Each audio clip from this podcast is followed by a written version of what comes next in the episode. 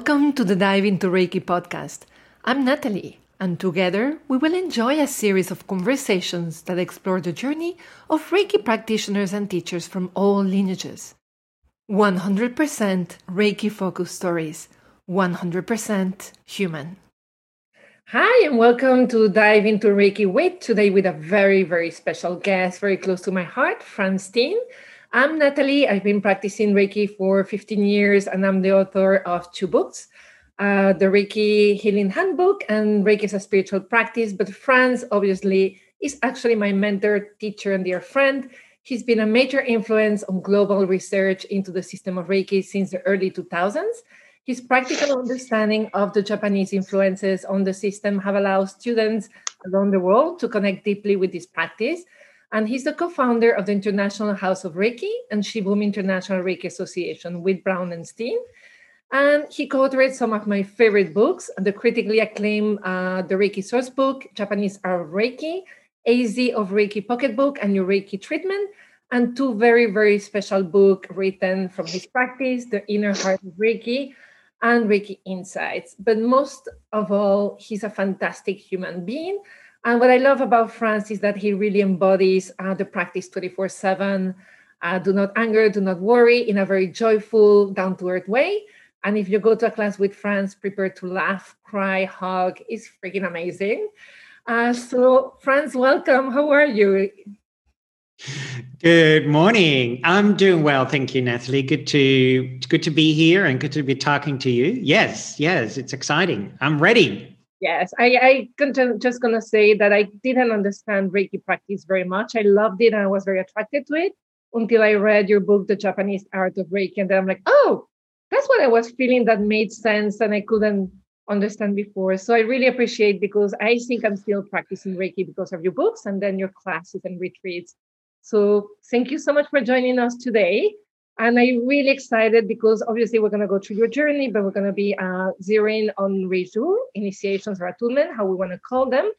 And I think it's a really amazing understanding that you can allow. And I'm really excited about sharing this uh, with everyone in the Reiki community. But let's start with the beginning. Uh, you were a party boy, and suddenly you came in contact with Reiki. So if you can, can give me a little bit of your origin story. Yes, I was a big party person. I love dancing. I still love dancing, but I don't do it that often anymore, unfortunately, just, you know, at home. Um, but uh, yeah, I suffered from uh, lower back problems and I moved from Holland to India and I lived there for two years. And then I came in contact in the Himalayas with uh, a lady who was a healer. And she did something for me, with me, whatever. And that triggered for me a really big opening and awareness. And I started to buy books on all sorts of spiritual practices, what was highly unusual for me. And one of them was the system of Reiki. And uh, I thought, well, that sounds interesting. And so then in Kathmandu, Nepal, I studied Reiki 1, 2, and 3. And then for a year with Bronwen, we had uh, a Reiki center in Darjeeling for a year. That is amazing. And how did you go from like studying Reiki? And then I remember you had a story that one day the way you started teaching was that someone approached you like, hi, you know, do you know someone teaching Reiki? So how did you feel confident enough? Like what made you say like, hey, I can teach this, right? Yeah, that was really bizarre. We just had done our first Reiki 3 class. I've done many uh, because I think uh, learning never stops, of course. And we this was in Kathmandu. We're standing in front of um, Pilgrims, a really famous bookstore in Kathmandu. We just had done a Reiki 3, what actually at that time was terrible. it was the it was the attunement and then you get a copy of a book and of course bye see you later work it out yourself. And this couple comes towards us and literally i mean in in that area of kathmandu there's thousands of tourists. And for whatever reason they pick us out and they say excuse me do you know any reiki teachers around here? And we go uh well mm, uh, we just did uh, a reiki teacher class but we have no idea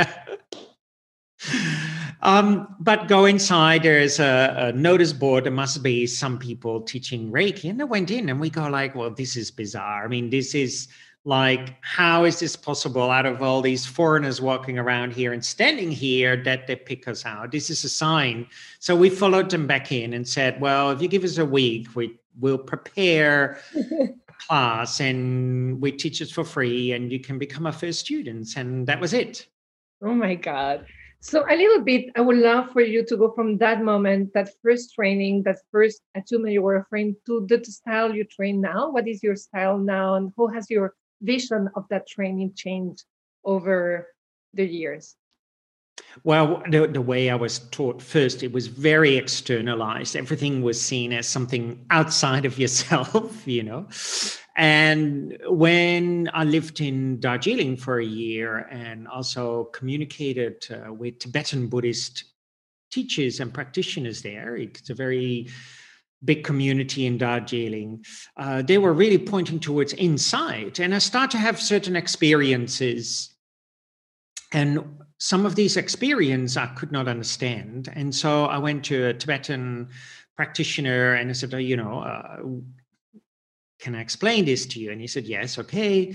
And he said, Well, this is really what we're looking for in the Tibetan Buddhist tradition when you're deepening your practice. What are you practicing? Are you practicing Buddhism? I go, like, I don't know. Um,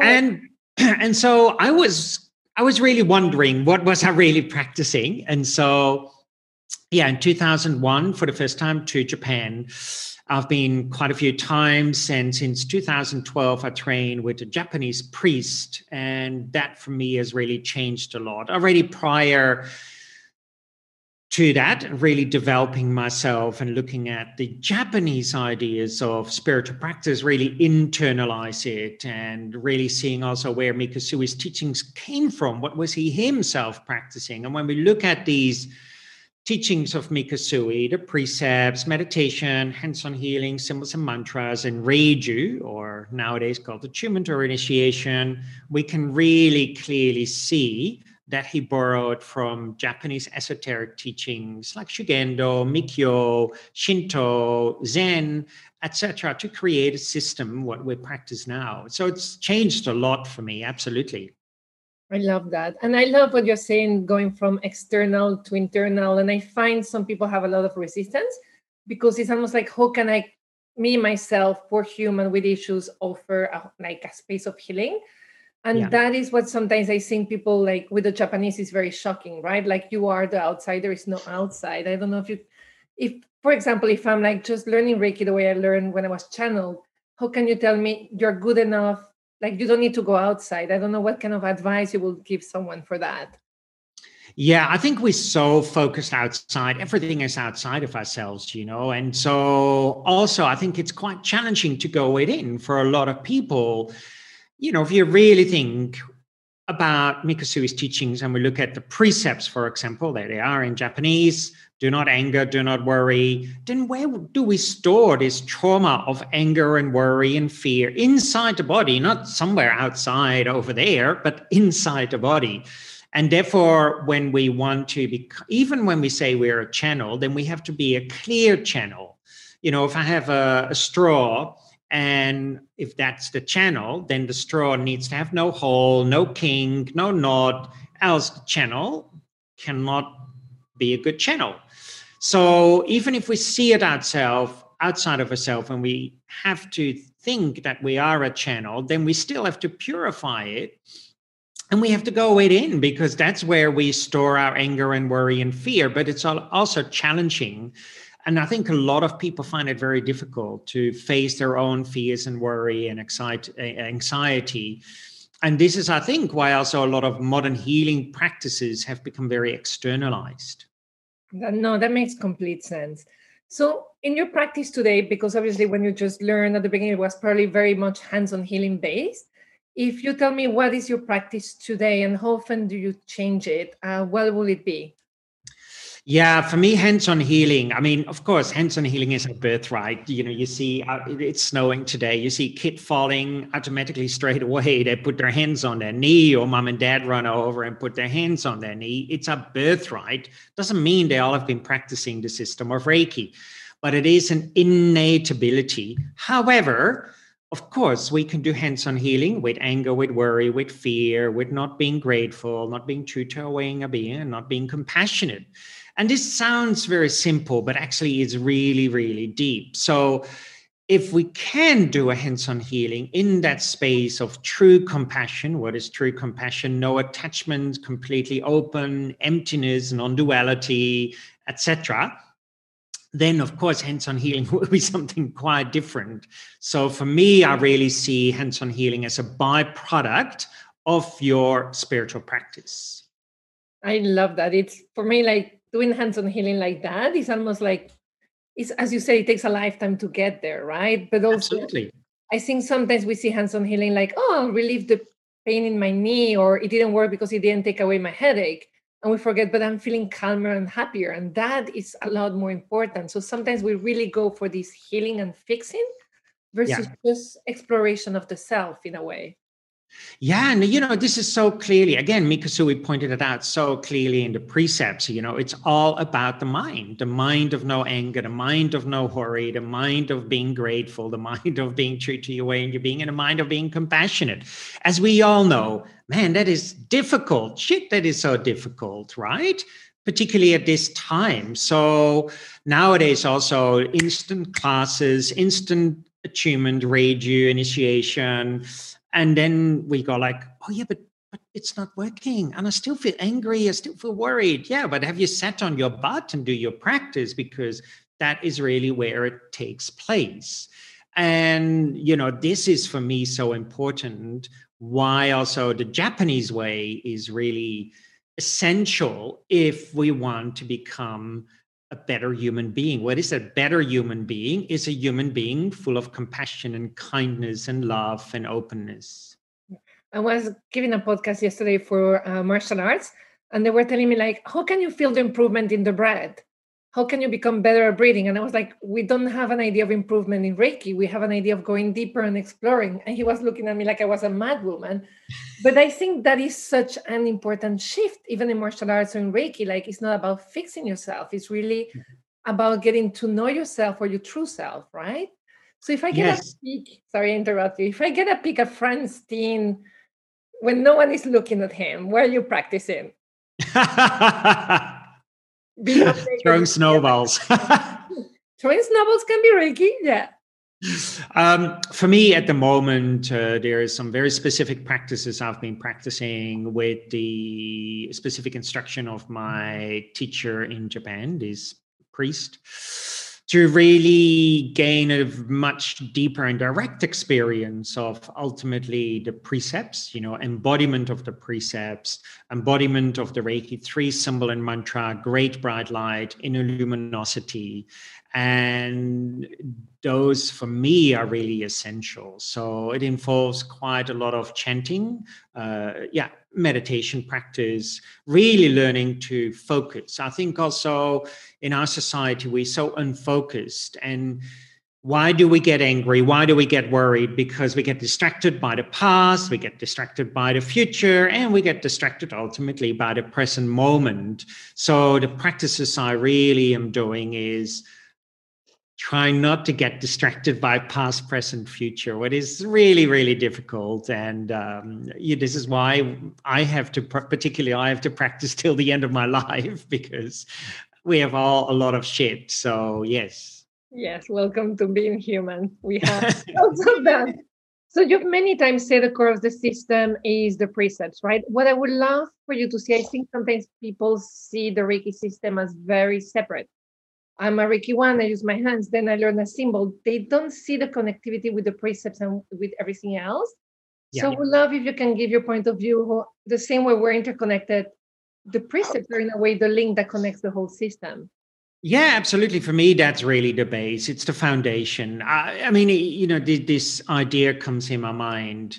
If we think it doesn't really matter, then would it matter if I get a hands on healing from a junkie or from the Dalai Lama. Of course, there will be a huge difference because the Dalai Lama is in this huge state of mind of great bright light or kindness and compassion.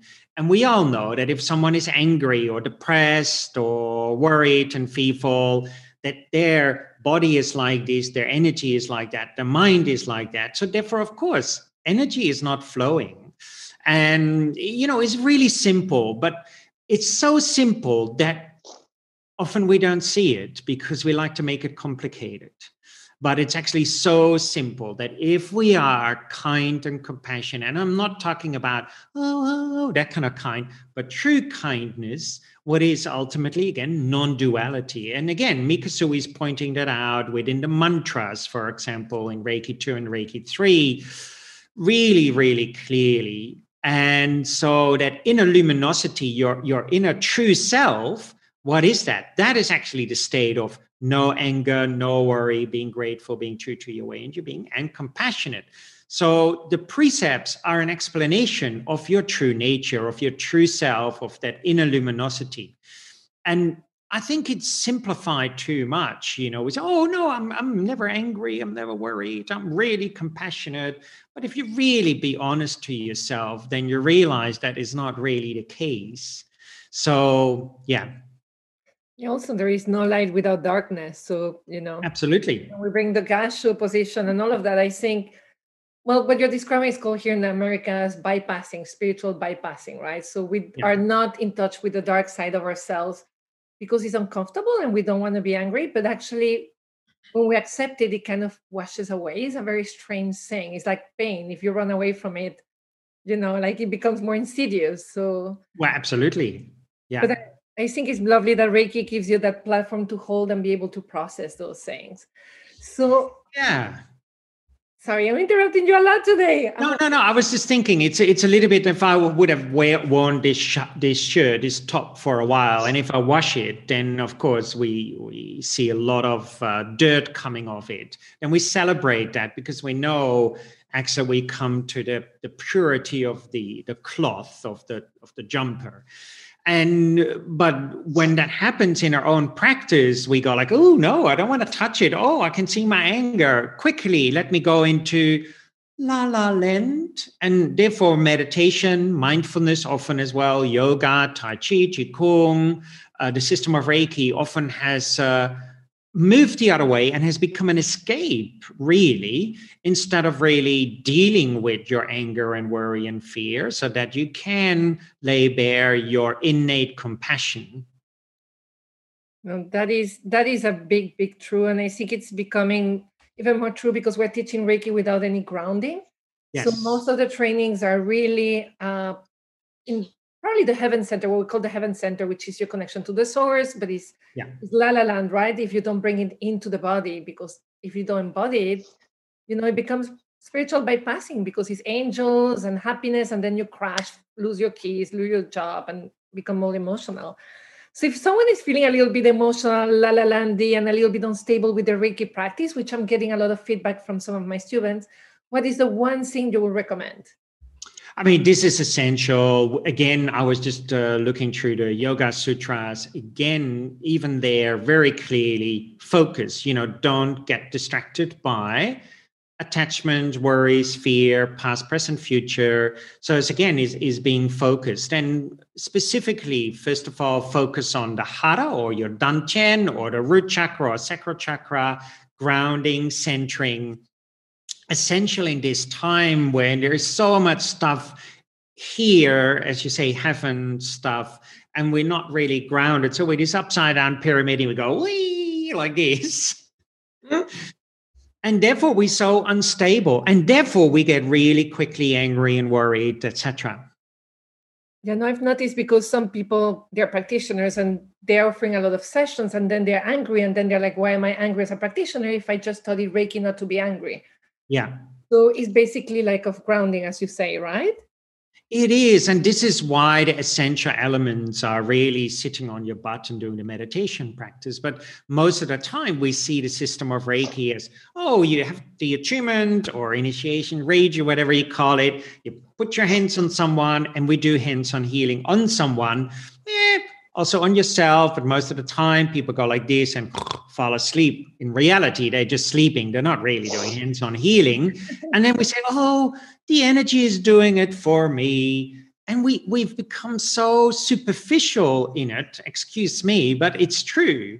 and it's really easy to check you know if someone hits you on the head do you get angry do you get worried do you get fearful are you reacting with compassion or not i mean it's it's a very easy checklist the precepts if and how you're doing with your practice yeah it's funny the other day i was in the subway and we have a lot of crazies but there was this woman and with the pandemic i'm a little bit more nervous she was screaming at me like 20 centimeters away she had a mask yeah. that will fall and she was screaming about Jesus Christ and all of that, right? And but she's screaming about love, so angry, right? And I can feel my also me getting really angry. And then I got angry because I was angry because she was making me angry, but I had anger inside. So also it's a nice thing as a practice. It was like it's just like a check, like, hey, I need to go and sit on my butt for a few days more and longer because I'm getting angry with this poor woman who's crazy, right?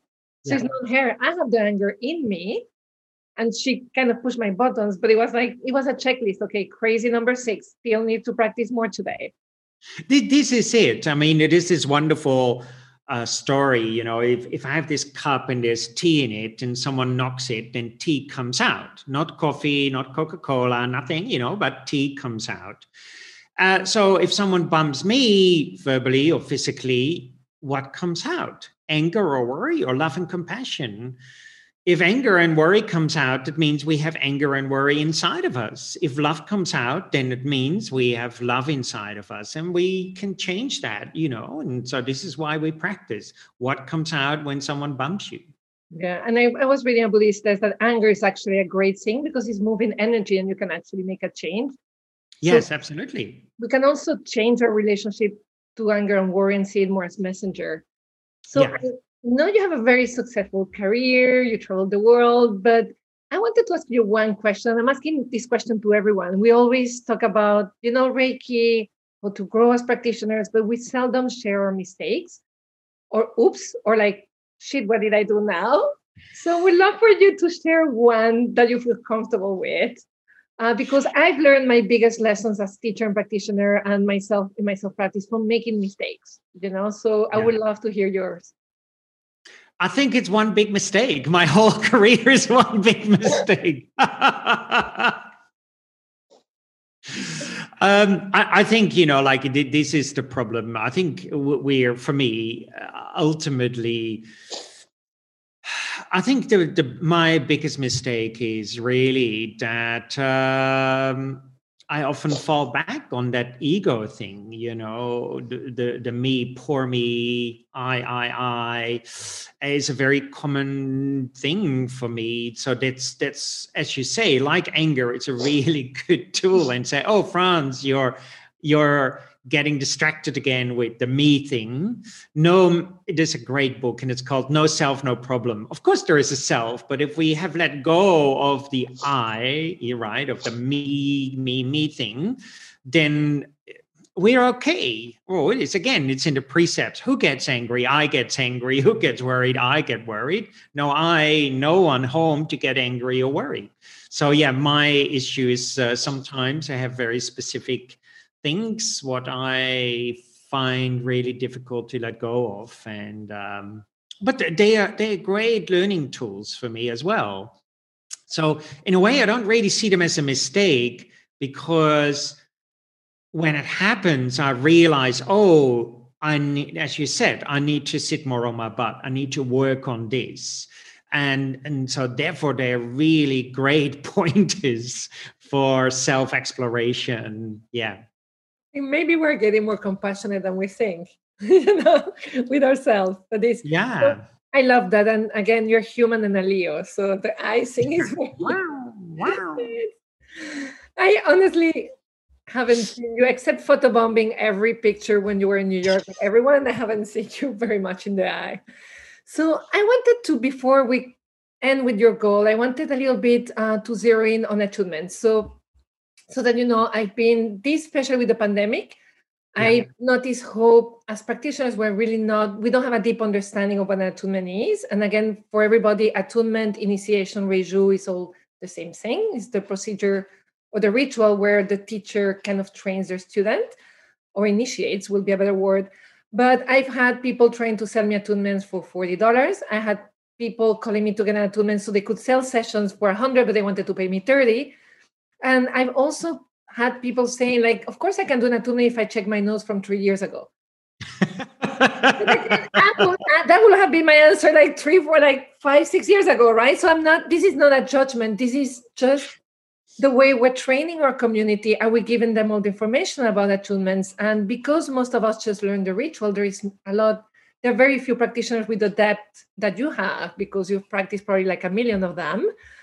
Uh, I was very fortunate to get quite a few. So I wanted a little bit for you. Can you explain? And I'm going to use the word reiju from now on. What a reiju is, or how will you define reiju? Well, let, let me first, because I think also in, in the wider Reiki community, there is a very misunderstanding about Reiju and attunement. They think it's two different things, but actually, the word attunement doesn't exist in Japan. You needed the word initiation. Hey, these are English words. So in Japan, there's one word, what is Reiju. And Reiju has different rituals. They all do the same thing. Some are very simple, some are very elaborate. And it would depend on the student and on the teacher, both, right? Uh, what kind of ritual you use. Some have no symbols and mantras, some do have symbols and mantras again, that is not enough. I mean, I can, uh, many years ago, one student said, Frans, we can teach a monkey how to perform this ritual, ritual, but it doesn't mean they can perform a reiju. So, yeah, let's call it reiju from now on. But remember, reiju, attunement, initiation, one and the same thing. So often we think it's just a physical ritual, but I can go outside here and teach this ritual to someone. They can do it in half an hour, right? It's not that difficult.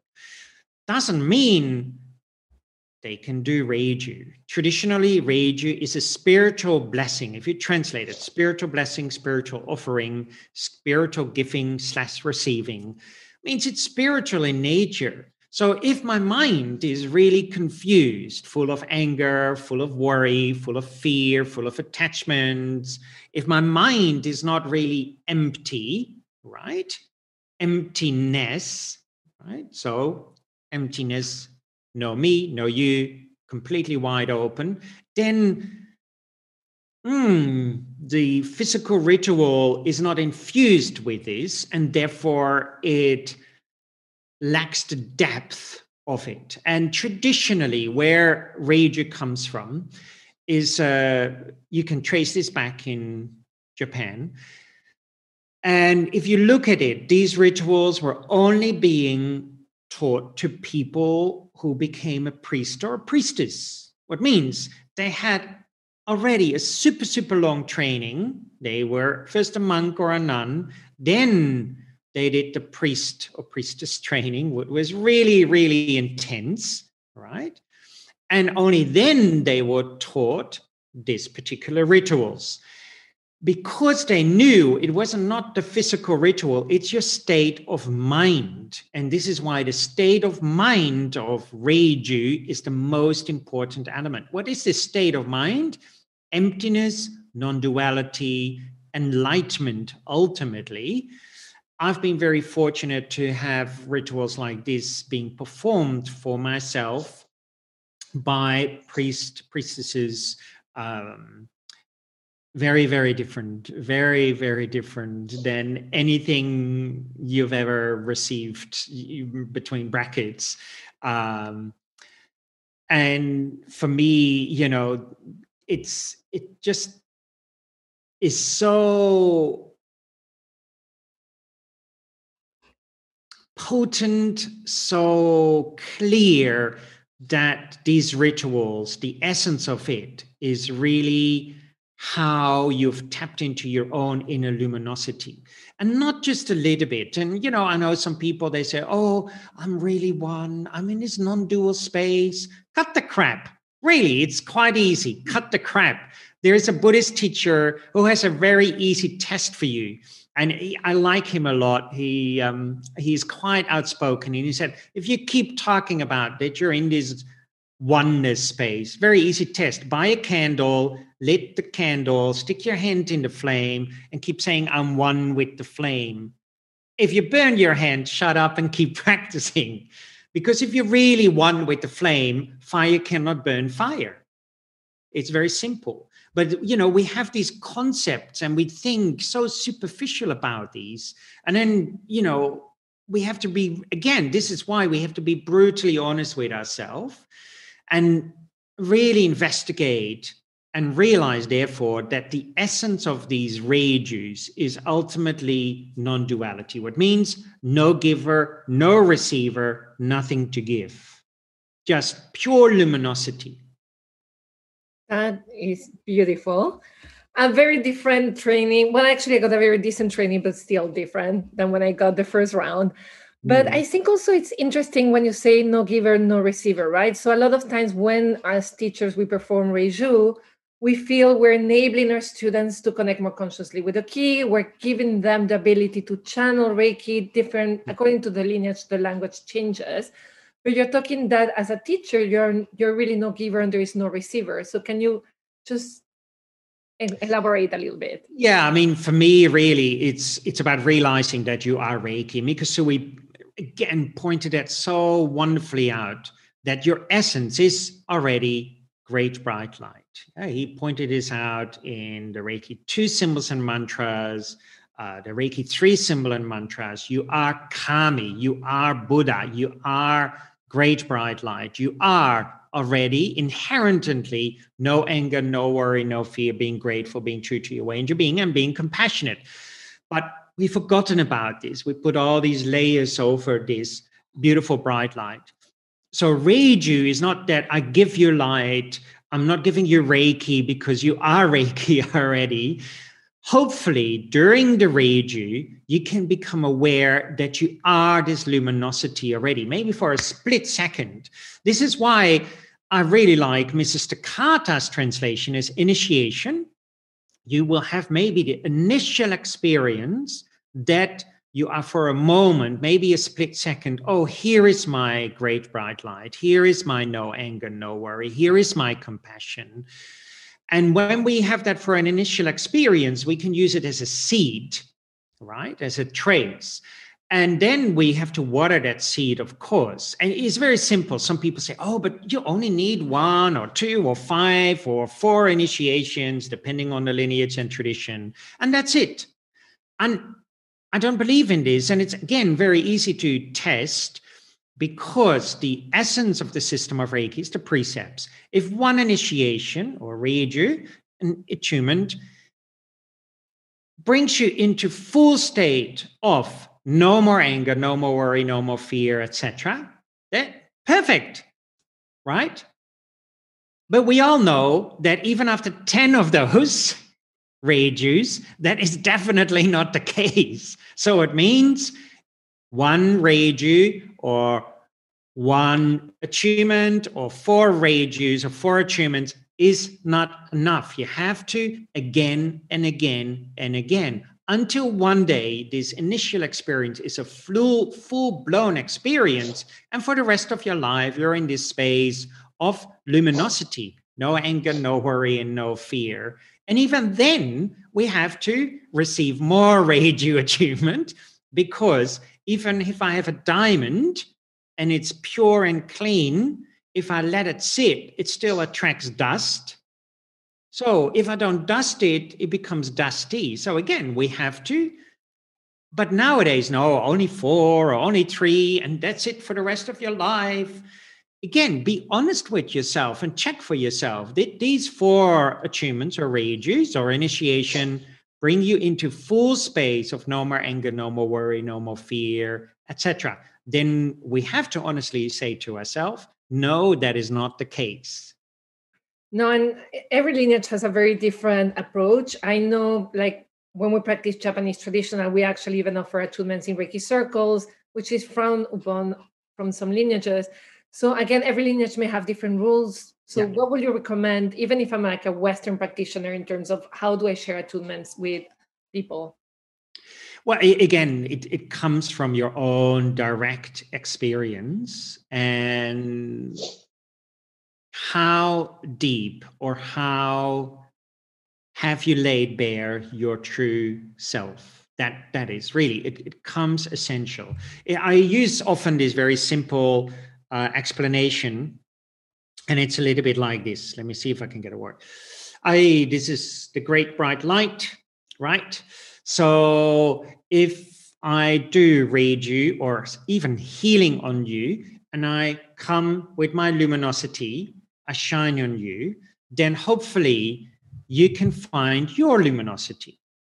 But if I am still touching in the dark, no light, because I haven't really sat on my butt to do my practice, I still have a lot of anger and worry and fear, then I come to you. You might, of course, you might feel something and you might sense something, but you haven't really have the possibility to find your light because my light is still covered with all this shit, right? Indeed. so if my light true practice is that brightness is laid bare more and more and more and more and more, then of course there is more possibility for you to find your luminosity, right? Sometimes we stick our luminosity in a furthest corner of my of our mind. So if only a weak light comes, that light is not reaching the light of the furthest corner of your mind. That makes sense? Makes total sense. So therefore, again, the more I've laid bare my luminosity, my great bright light, the more possibility there is for you. But again, it always takes two to tango. So for you to receive, this needs to be empty, empty right? And this is, we often also don't know how to receive because what is that empty? I need to be empty when I receive empty of the self, empty of attachment, empty of worry, empty of fear, etc., etc. You know, I can see how sometimes when someone has a very like emotional reiju or powerful reiju, whatever we want to label it, which we shouldn't. The second one, there the expectation make it like it's almost really hard to meet the space of reiju, right? So yes. expectations are a big thing when it comes to experience, and uh, when you're experiencing it or receiving quote marks. Yeah, uh, it's really so. Also, and again, I want to have this podcast to present POVs, and everybody will have a different POV on this. So I don't want my next question to sound disrespectful to anyone. But now they're also sending attunements uh, to upgrades. Uh, so I wanted to have your traditional, like again, every POV and every lineage has a different uh, point of view. But when you come from the Japanese tradition and you hear an attunement to an upgrade, uh, how could you see that from from your lineage? From your point of well, view? Well, from I again, you know, we only have to look at uh, flower arrangement, Zen, uh, Japanese martial arts, all these Japanese traditions. I'll talk about the same thing, non-duality, right? So, I in that you are the universe already. So how can I get an upgrade? Right? An upgrade is really dualistic. You have this, and now I get you this, and then of course Six months later, they have to have another upgrade, what probably cost another few hundred dollars. So for me, is really a great marketing skill, really, uh, you know, to be bluntly.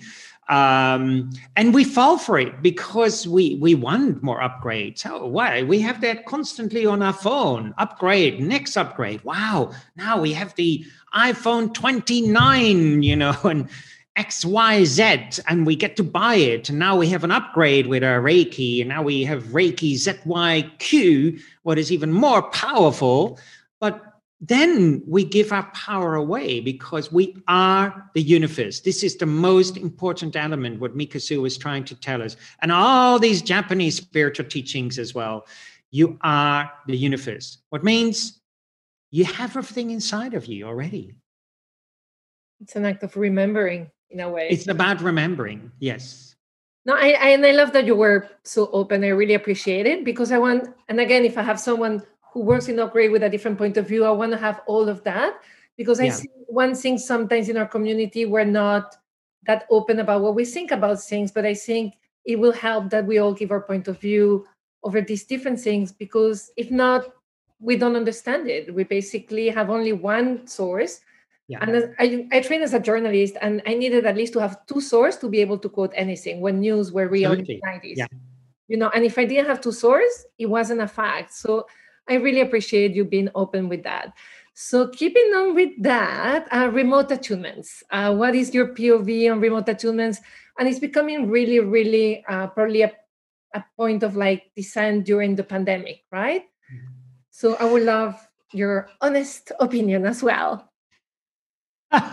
well, I think, you know, uh, this is a problem we have nowadays that people think that for Reiki, all you have to do is have the attunement, voila, and that's it. Now you are a Reiki one, now you're a Reiki two, now you're a Reiki three. They think often also that the Reiki attunement makes you into a Reiki one, makes you into a Reiki two, makes you into a Reiki three. And we don't really have to practice.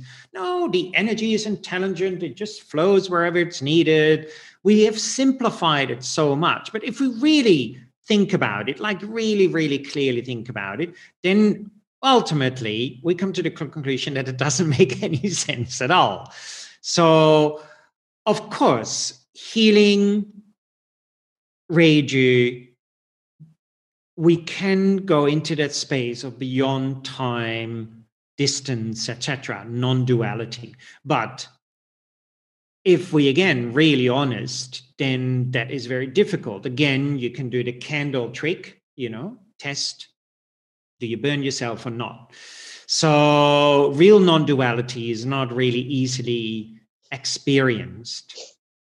And therefore also distance attunement or reiju is not always. We might say, of course it works. Of course we feel something if I go, oh yeah, here it is. Yes, no, no, now it's coming. Of course something is taking place. But to learn the system of Reiki, we have to have not just the reiju, we have to understand the precepts. We have to understand the symbols and mantras. We have to understand the hands on healing. We have to understand the meditation practices. And ultimately, that is bestly done in person. Great, these kind of things through Zoom, but as you can see, you can only see me from here. So even in some classes online, I can switch off my camera. I might actually having a coffee and not really participating in a meditation while you talk through a meditation. And uh, we don't know half of it, you know, and this is why all the Japanese teachers like Hiroshi Doi, uh, Inamoto, etc., all tell us, please do not teach Reiki 1, 2, and 3 online. They are actually quite against it. And because they know there is so much more than just the attunement or Reiju. No, I love that because I think the discussion has centered more about do I get an attunement online or not versus you know, again, that doesn't make the practice versus do I understand the system well? Yeah. During a class. And I love shifting because I think we put too much weight on the attunement sometimes. Absolutely. yeah. Everyday practice is it's what really makes a difference. Like I got attunements and they were wonderful, but after a few days I didn't practice and they were you know, sometimes I could feel the energy quote marks. Other days I was like completely, it was gone. And I hear a lot of people like, oh, my Reiki's gone, right?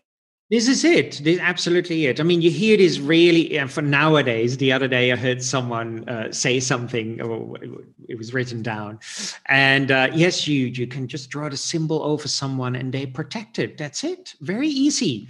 And I go, really? If you can do this, please do it on everybody. We don't need to vaccine for Corona because they're protected. No more Corona in the world. Just go and stand on Trafalgar Square and just draw it on every person. Next and then you teach it to someone else. So you give them a quick attunement, and then now they can do this symbol over everybody else, and everybody's protected, and no one has corona anymore. And they go, What? He, yeah, no, no, it doesn't work like that. Yeah, but you were telling me that everybody is you're protected now when you draw this over a symbol and or the symbol over someone so we have to really not just be a parrot and repeat something, but we have to think about it. And this is the most important thing. How can we think about it clearly is to sit down on our butt and, you know, calm our mind so that we see things clearly. And I think I'm deviating because what you said is really important. I think there we talk a lot about the the concept of protection in Reiki, especially probably Western, but again, Western Reiki is probably 80 to 90% of the practitioners, at least in the yeah. United States. And for me, one thing when I was starting, because for me, I see Reiju as a practice, not just as a ritual, right? So I practice Absolutely. often. And one day I'm like, how can I be completely open uh, if I'm protecting myself? And yeah. is protection coming from worry if I'm not supposed to worry? So I don't know if you can elaborate a little bit on the fact of protection within the system of Reiki. Well, I think it's in generally in everything, you know. Uh, the, the idea we have to ask ourselves why do you want to protect yourself right and then we come to the conclusion fear and worry right? fear or worry fear or worry of the self right of the i i might pick something up. Now i have your issues. So it's all about the i again. When we soften that i no self no problem right? Therefore wide open and this often is seen as being spacious like space wide open. We cannot damage space whatsoever. I can get a knife i can cut here but space it will not be damaged. So a mind we need to understand that our true mind is like space and this again Mikao Usui pointed this out very, very clearly in his teachings with practices like Joshin Kokyu and the symbols and mantras in Reiki 2 and 3. Very clearly points that out. That is beautiful and so simple. So I want to do something because we have quite a few people, even though I made them turn the camera off. So if they want to use the chat box uh, for a question, I would love to do that. Uh, while we enter your last question which is a little bit well not your last question ever hopefully. Don't stop talking to me after this. So it's a little bit like again you've been practicing uh, reiki for many years. So it's a double question. How do you keep your practice fresh and juicy because i think some of us by repetition sometimes we we lose a little bit of the juice in our practice yeah and a little bit what is your goal so again you're doing a practice where you headed with that practice um, I've never been really goal orientated at all. Um, um, for me, I, have never been also in in work, in life, in anything goal orientated. It doesn't interest me. I'm just doing what I'm doing. Uh, someone said the other, an old friend uh, who lives in Harlem, where I live now. He said, Oh, Frans, you'll be doing this for the rest of your life. And I said, Well, if I don't like it anymore, I do something else, go and work at the supermarket or whatever. He goes, Really? I said, Yeah. Else, I will do my students a disservice. So for me, I don't really, I'm not very goal orientated. I'm just enjoying the moment as much as we can. Not always easy, but so for me, uh, the practice, yes, the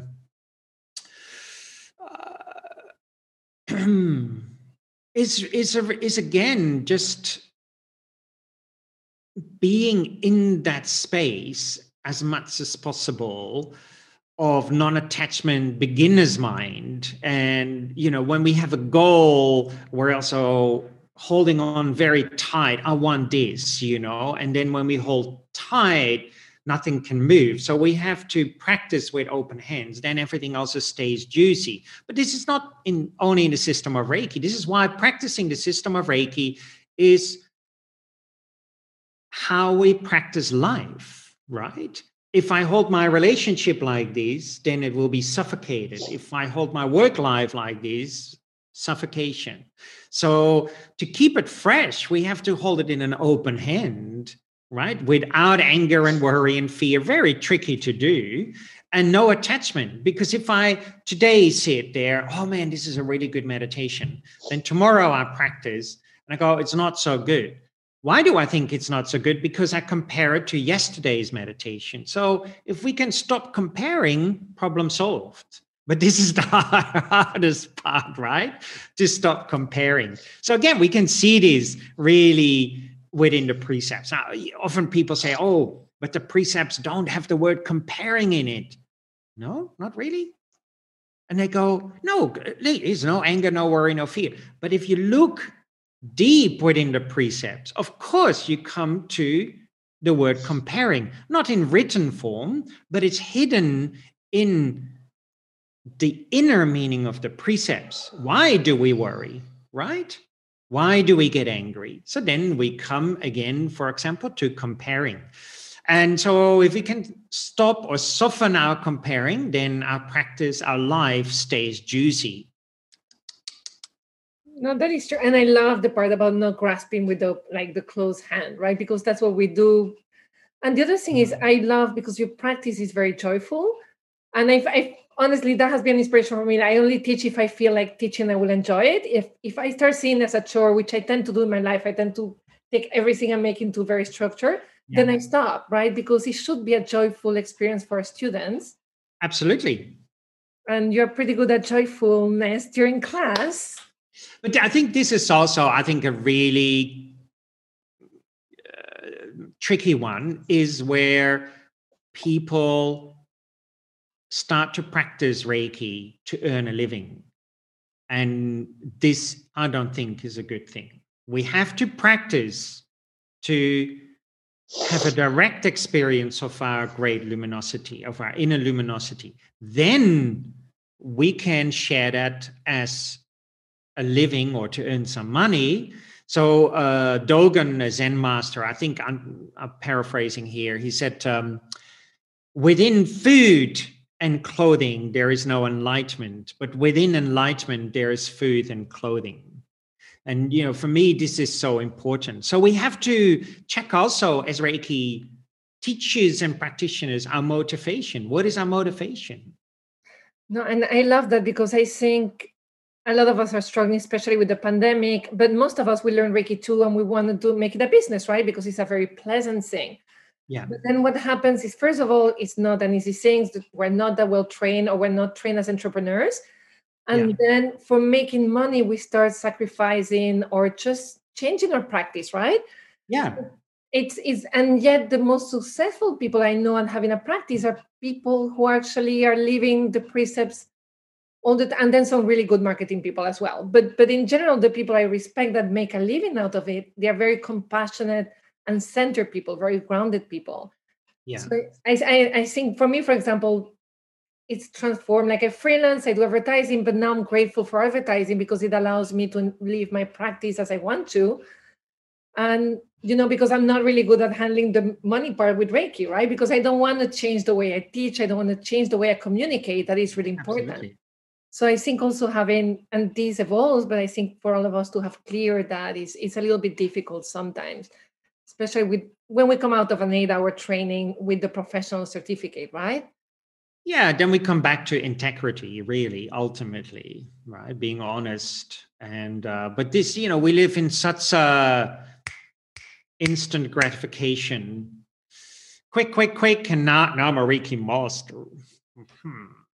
I know. Well, we all been through that, and you know, I love like I know like there is no mistake we learn from it, but I I really appreciate that my first trainings were a little bit off because it I went through a, it was really hard for me to have like a steady practice, a daily practice, and I'm actually very grateful because when like most of us go through this, you're yeah. very focused and you always practice, but but it makes you understand and value when you finally get like a deeper richer practice and it's something you don't want to sacrifice that easily right so yeah, absolutely. I mean, this is why I like going to my teacher in Japan. A, he really presses buttons. He, he's not taking any prisoners. He's checking to see do I get angry, do I get worried, do I get fearful, etc. And you know, he's really uh, keeping tabs on my the way I practice, the way I teach, the way I behave, and they are very, very dedicated. I mean, you talk about practice from like four in the morning till 11 at night for a week and a half or three weeks, you know, really making sure you have this direct experience as much as possible of your great bright light. What happens when you get angry? Do they not talk to you or laugh at you? Oh, when I I'm I I never ask you that. I do get it. I could do get angry sometimes, uh, but uh, I think when I'm really getting angry, you don't want to be in my neighborhood. I can't remember the day that I got really angry. Uh, it, it's a long, long time ago. But then I have this. I don't know. I, I I'm a Leo, and then I feel like there's this black coming off my eyes and I could bite someone's head off. And um, it's rare that I have that kind of anger. It happened, of course, in the past, uh, definitely, but uh, I can't remember the exact date anymore. But it's a long time ago. Some people say, "Oh, you're you're a bit angry." I said, mm, "No, no, that is not really angry. I might be a bit pissed off, but if you see me angry, then you know really that I'm angry. Well, I'm gonna bite your head off." I hope I want my head on my neck, so I hope I never see you angry. I mean, neither. I don't like it. It's, I, I think the most I've seen is a little bit irritated when people change the chairs and they're not exactly the way they should. Be. That's my OCD, right? Do not worry, Frans.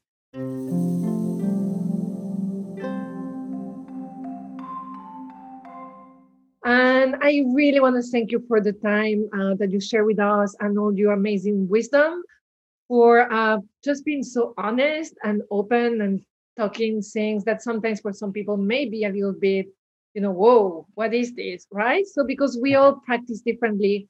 And again, I do want to bring all those point of views. We will have different Reiki masters expressing their own.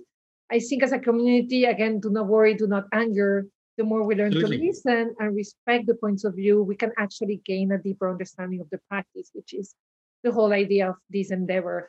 And for those of you who wants to reach Frans, where can they reach you best, Frans? Um, my website, www.ihreiki.com, uh, Facebook, Frans Stiene, or International House of Reiki, etc. You will find it. And you're pretty approachable. You always answer, even when you didn't know people, you answer. So I want to say as that as much as possible. I try every morning with a croissant, very fast. That's it.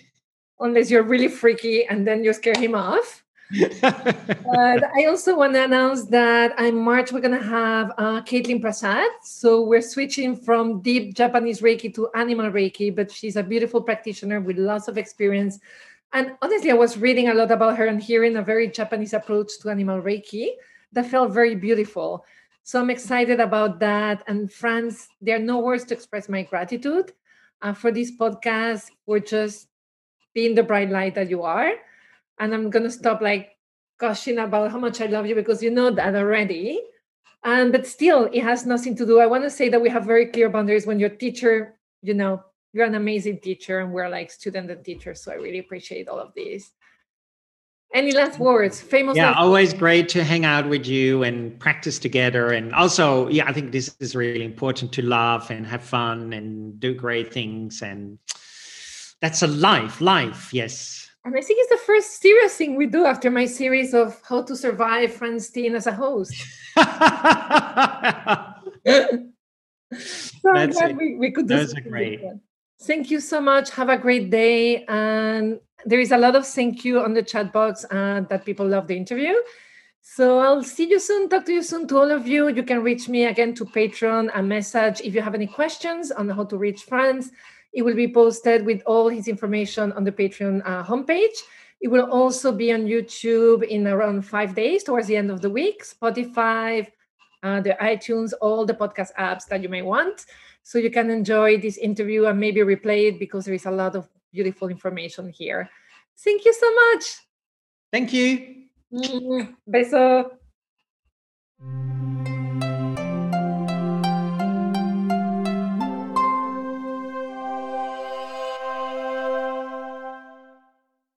Thank you for listening to the Dive into Reiki podcast. You can read a full transcript of today's interview at diveintoreiki.com slash blog. If you found this episode helpful, please hit the subscribe button, leave me a review, or just share it with your friends. It makes all the difference. Thank you, gracias, merci,